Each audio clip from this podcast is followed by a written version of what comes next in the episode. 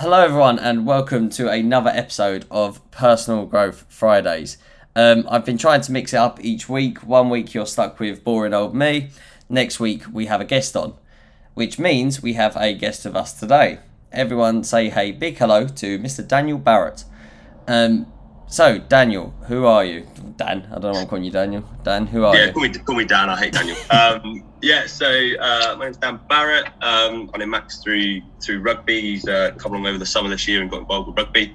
Um, I work in in kind of in telecoms, so I've kind of flitted between different telco companies, uh, working in kind of a marketing based role. Um, and yeah, based in based in London. Um, on the side, do a lot of kind of running and uh, let's say extreme activities. I uh, like to like to kind of push myself to the limit, that kind of stuff. So lots of marathons, ultra marathons, that kind of thing. Um, so yeah. Definitely. Now this is this is going to be an interesting one because everyone else who I've had on here so far, we've pretty much focused on the coaching side of things when it comes to work. Um, a lot of this is obviously talking about careers and things like that, but I am a, a, huge believer that kind of the coaching that we take with us and use in work actually ends up trickling out into our personal life, probably 10 times as much as it does in the actual work in the first place. Um, so today's going to be a bit different because it's not just going to be pure work, work, work, you know, how I've progressed in my career. Obviously, as you said, you're, you're big into running, big into running. I personally don't get it. I couldn't think of much worse than, than running for the sake of running. Um, so when you say you're into running, how much are we talking? Yeah, so I've done kind of a range of stuff, but particularly since lockdown over the over the past couple of uh, eighteen months or so, um, really got into kind of a marathons, uh, so half marathons, marathons, and uh, stretch all the way up to kind of ultra marathons, 100k, double marathons, um, that kind of stuff. Um, so uh, yeah, and, and lots of racing. So it's mm-hmm. kind of the racing side of things as well. So 5ks, 10ks. Um, I was always a fat kid in school. I never really used to run. I was a fat um, kid too. oh mate, yeah, I was. Yeah, I was never a runner or anything like that. Um, I think got into kind of running through boxing, so I boxed a lot at mm-hmm. university, um, which I think you did too as well, right? Yeah, you, yeah. You've got boxing, yeah. So that kind of for me was a big uh, turning point, I think, in my life when I started boxing because I was, you know, I was, I was always like did all right at school and stuff, but um, you know, was a bit chubby and and mm-hmm. kind of never really stuck up for myself very well. And I went to uni and started boxing, um, and it kind of just changed my perspective on things and kind of I learned how to stick up for myself and be a bit more resilient, that kind of stuff. So started running through that, and then when I finished boxing, when I finished uni, moved to London. It's kind of I needed something to keep me going. Yeah. Um, I'm that type of person that can't sit still. Um, you know, I've always got to be doing something to, you know, what, what can I do today that I, you know, better than I did yesterday. Um, and that's where I kind of found running. Um, and it's one of those things where, you know, no matter who you are, um, where you are, um, what your level of ability is, you can put on a pair of shoes and go out the door and do it. Um, so kind of just knuckled. It was one of those things going into lockdown as well, where uh, you, you, always like dreamt of, oh, what if I just gave up and yeah. gave up my day job and became a professional athlete or something like that? And lock, lockdown kind of gave you the opportunity to do that. yeah. So I head down, like running throughout lockdown, um, and just like took me to new levels that I didn't even realize I was kind of capable of. Um, so yeah, that's kind of how I got into it. It's, it's funny actually. We, we, we speak a lot of shit obviously on the weekends, you know, when we're a few pints in. Um, but we've never really spoke. So it's funny. I, I had the exact same kind of journey. I throughout school, I was the little fat kid, you know, like didn't really weren't necessarily like nervous or bullied or anything, but just weren't confident, you know, like weren't like I didn't like being loud because I didn't like being center of attention. Um, just kind of weren't confident at all. And I almost said what you said you had through running and boxing. That was kind of where I properly started getting into rugby. Was I joined the joined uni, you know, and kind of joined the uni rugby team, and it just kind of completely switched things around for me. You know, yeah, like uni's not cheap, and I completely understand. You know, some people think it's a waste of money and time and whatever. You know, it, but for me, forget the degree. The degree is obviously nice to have, but uh, for me, it was like how I personally changed you know, like confidence levels. Um, I'm now a massively outgoing person, you know, and kind of everything I, I do in life, work and social wise, is about being a cocky gobshite. You know, so you're saying that now. yeah, I, I should have given you a heads up before I joined, but um, but yeah, and this is so like I always think, you know, it's funny how a sport or an activity isn't really just about that sport or activity You know, it's kind of the the mental game behind it all. Hundred percent. I've, I've always kind of had sport in my life. So it was cricket when I was younger, like the age of six, and come from a cricketing family, and then started playing rugby when I got into kind of senior school. And it's the things you you, you look back now and you realise the benefits that had on you, kind of being part of a team, you know, being able to socialize Mhm. and you know, some people don't have that. So Mhm. and they get it in different, or they get it in different ways. So like sport and you know, exercise from that kind of standpoint has always been very important. Um, and I think it's kind of running slightly different as you're not part of the team. Yeah. Um, and obviously I play rugby with you, so I have that in through rugby. But the running is kind of it's it's personal. It's, it's only you that can do anything you know Yeah. with it. Um, and for me, it's kind of that's where the discipline comes in. So you know, having that discipline in my life, which I, I found through boxing, the first time I found any kind of like you know not going out and drinking for eight weeks at a time. It's Yeah, like, like shit, structure. you do this and look at the benefit that has on you to be able to like things like saying no, being able to say no to people, which in this day and age is kind of like, especially when you're you know living in Southwest London and Yeah. with all the, it's so easy to be out three, four, five times a, a Yeah, night. yeah. So it gives you that discipline, and it's also that kind of that drive as well, that personal drive, that mo- motivation to push yourself harder every day, and that trickles over into your work life. Yeah. Um, like that, that, that discipline and that that mindset is really important to take over into your career as well. Yeah, no, I, I completely agree. Um, Self control is fucking huge. Um, I, I recently, so I, I've, I, I kind of throughout uni got in like semi okay shape, like your standard rugby player. You know, a bit bit chubby, but I could throw a ball around and was semi strong. Um, and then over the the last, it was obviously lockdown. Then took his absolute toll on me. You know, like um, eating Doritos and just pretty much getting smashed most weekend. Um, I over the last like seven or eight months I've been trying to do this like fitness journey thing. You know, you've probably seen plastered all over my Instagram. I now love a topless pic. Um, and for me, the big thing that I had to switch up and change was a not going out as much, and b switching beer to gin. Now, I know that sounds like a little thing, and everyone's always like, "Why is that?" You're a big bird, mate. You are. everyone's always like, why is that? like, that's not a big deal. Like, don't make it. For me, that was fucking huge. You know, Yeah. like I, I love a pint. I love a pint, and it's not even just the, the actual beer, the, the fact the beer drink. It's the the social side of it. You know, and the being sat around with a group of boys. You know, having a pint sort of thing. Like that was kind of the the side that, and, and so switching that to gin was it was far more than just the right changing a drink. It was the the mindset of right, I have control of really what I do. You know, like and and I started seeing these positive effects. You know, whether it's like trimming up a bit, you know, and all these different things. And all of a sudden, I kind of, as you say, I realised that being disciplined in the first place actually then led to kind of reward afterwards. And I think Exactly. before I'd just seen di- discipline in the first place as I was punishing myself. You know, like I was restricting myself. And as you said, Southwest London, it's exciting. You know, good group of boys. You could easily be out, you know, four or five times a week. But you need to have that balance between enjoying yourself, but then also thinking, right, what does future Max Gorham and Dan Barratt need? You know, like how will they reward? Will they benefit from missing out on this night? Nine times out of ten, it's a yes. Definitely, definitely. You, you learn a lot about your friends as well and who's around you. Like those that say fair enough, you know, well Yeah. done, and, and and stick by you through it. You know, those are your, your real your mates. Yeah, Whereas, yeah. You know, those that don't really give a crap and they'll move on to someone else or they rip you for it. You're, gonna- you're going to get a bit of stick. That's normal. But like, you know, the ones that like really do support you for it and will still go out with you even if you're you're not having a beer or something. You know, Mhm. that, that that that's really important too. Yeah, no, I completely agree. Completely agree. Um, right. So obviously we spoke a little bit about your running stuff. Out of interest, when, I didn't know you'd done 100k. That sounds absolutely disgusting. Um, how long did that take? Yeah, so that took me nine hours fifty five minutes. So it wasn't like an official, just clarify for all the runners out there who might listen to this. Um, it's uh, it wasn't like an official one. It was kind of during lockdown. I was supposed to do a race, didn't happen. Um, so I actually ended up just planning one on my own around London. hmm But it wasn't my own. It was I've got loads of mates that I run with and like running partners that are all kind of from a from a really good group. Um, did like these 10, 6, 10 mile loops, like starting to finish at my house. I had a bit of an aid station and a ton Yeah. stuff and stuff, and ended up, you know, bringing three or four different people on each loop with me who had no idea who they were.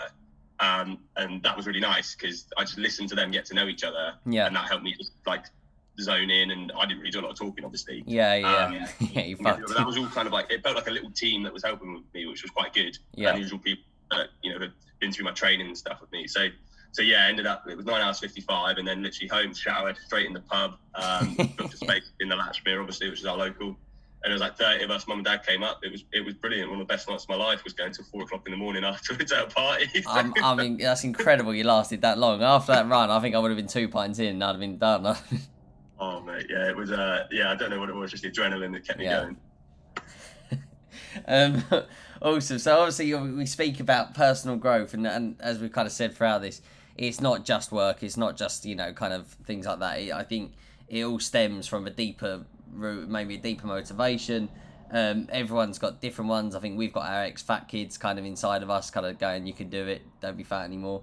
Um, I know I do at least. Still, Fat Max never leaves me. Um, so I asked the same question to everyone what has been your main personal growth Friday over the last God knows how many years? This can be work, this can be social life, this can be rugby, cricket, running, whatever it is. Um, it's just what has been that one thing you wish you could tell little Dan Barratt that would hopefully make his his career and social life a lot more fun. Yeah, that's a good. Was a good, good question. I think looking back, like I've always had a, especially like when I was going through school and, and college and uni, always a trend of leaving everything to the last minute Yeah. and doing the bare minimum to scrape through. So like you know, getting to um, you know, failing my first year of A levels or half of them, and then being told you have to do a third year and be like, ah shit, I've got to get my act together. Yeah, yeah. Same at uni, get out too much, and then you know having to retake some modules in first year of uni, and then scraping together and actually you know getting getting a really good uh, a really good grade in the end. So I think kind of like that leads into a lot of the kind of the discipline and Mm. sa- perhaps sacrifice that comes with like being you know get, gaining success. You know, Yeah. kind of the short term game of you know short term not being able to say no to something and going for that night out or you know uh, watching that Netflix show instead of doing your work or your revision hmm not putting in that extra mile when you need to not going to the gym when you're feeling a bit tired kind of that short term sacrifice then is worth it for the gains you get in the long run Yeah. particularly when you knuckle down really early in your first few years after you come out of uni for your career the like that's what you know what I'm finding the benefits that that will have and people I've seen around me that have done it the harder workers the people who have that give that sacrifice are the ones that succeed um, and I just think knowing that when I was younger um, you know I mean I've still done you know Yeah, yeah, done very with, well. like, with my uh, uh, you know school and, uh, and career and stuff but like it's probably more of the things around like the the social side of things you know Mhm. feel like you're gonna miss out with your mates you know not not being there for that opportunity sometimes there is there's always that other night there's always that other Yeah, uh, other kind of things to go through. So just prioritizing that and knowing that. And it's balance is still important. So like, you know, fucking if you get into uni, go out get pissed and do whatever. Join those societies, do it all. You make sure you do it. But like I think the, the thing that I see through a lot of my friends and people my age is that the or our age, you go too far almost and you Yeah. start not being able to say no. Yeah. Um, and I think that that has a massive, much bigger impact on people um, than they realise, but they don't realise it until later on when they're when they're you know trying to get that job, trying to get that promotion, or they're overweight and they realise they've got a mountain to climb of Yeah. getting fit and healthy. Um, I see it all around me all the time. So yeah, It's uh, it's funny. I, I used to have the mindset of it's always easier to ask for forgiveness than to ask for permission. Yeah. Um, which uh, in you know in some cases maybe is still true nowadays, but yeah, I think you you end up punishing yourself though later on. Um, I, I was the exact. I think my, my AS results I was on like three Ds and a one B or something like that, and the B was in film studies, so does it even really count? Um, like it was, I was looking at it, and I was like, I've fucked it, you know. Like I've I've spent the last year pissing around playing PlayStation, you know, like and and achieved literally nothing from this, which then meant second year was the fucking most stressful time of my life.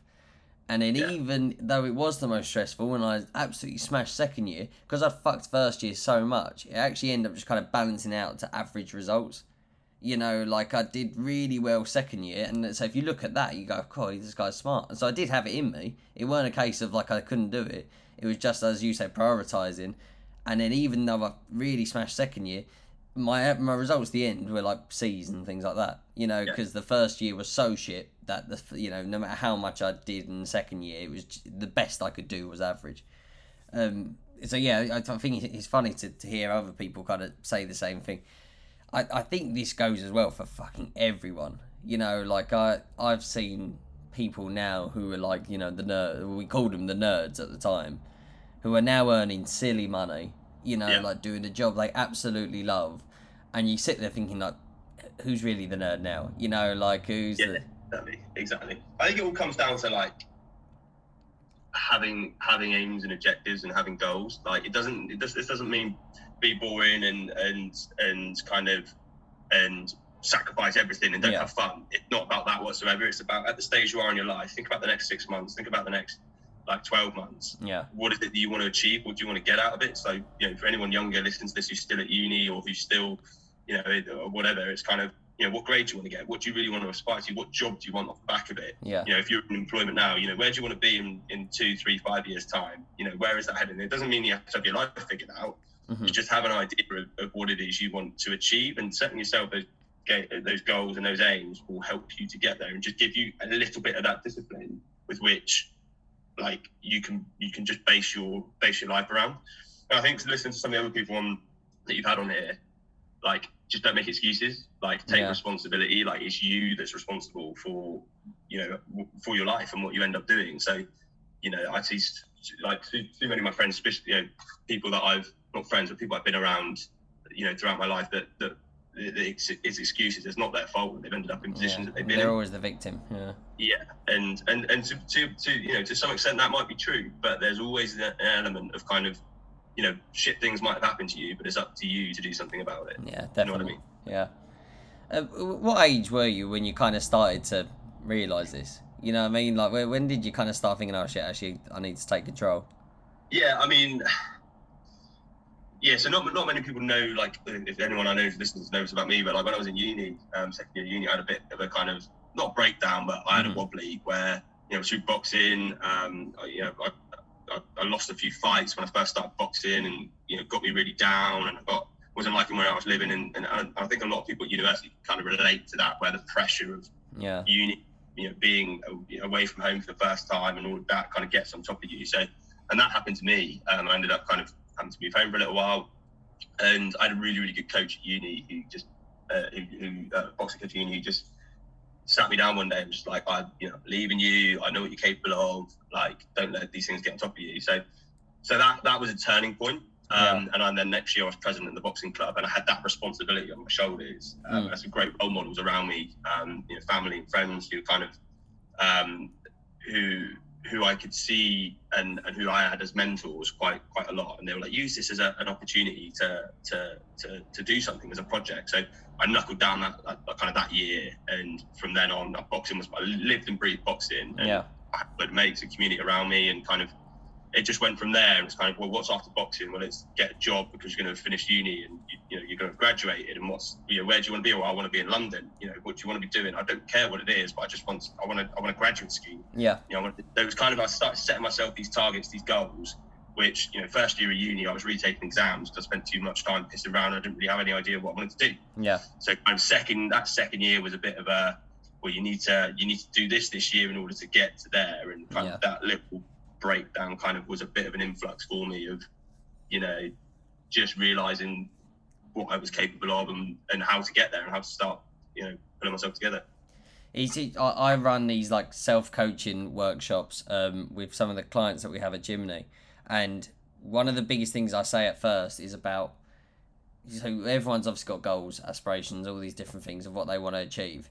Now, the the biggest mistake I see is people look about four or five years in advance, and they look too Yeah. far in advance. So then Yeah. all of a sudden, when they're not achieving that, you know, like in the next six months, they think, "Oh fuck it, nothing, you know, nothing's working anyway. So why am I bothering?"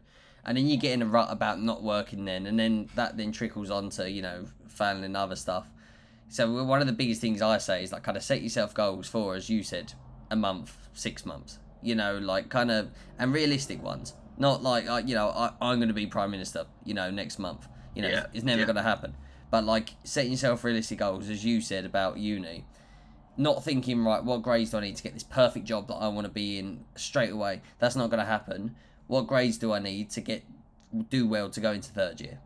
you know, Yeah. like short term goals. So then all of a sudden, when you do that and you, you succeed, then all of a sudden you've almost got this like bit of adrenaline, you know, like a pat on the back as well. And, and you kind of break this mental cycle of I can't do it, I can't do it, I can't do it.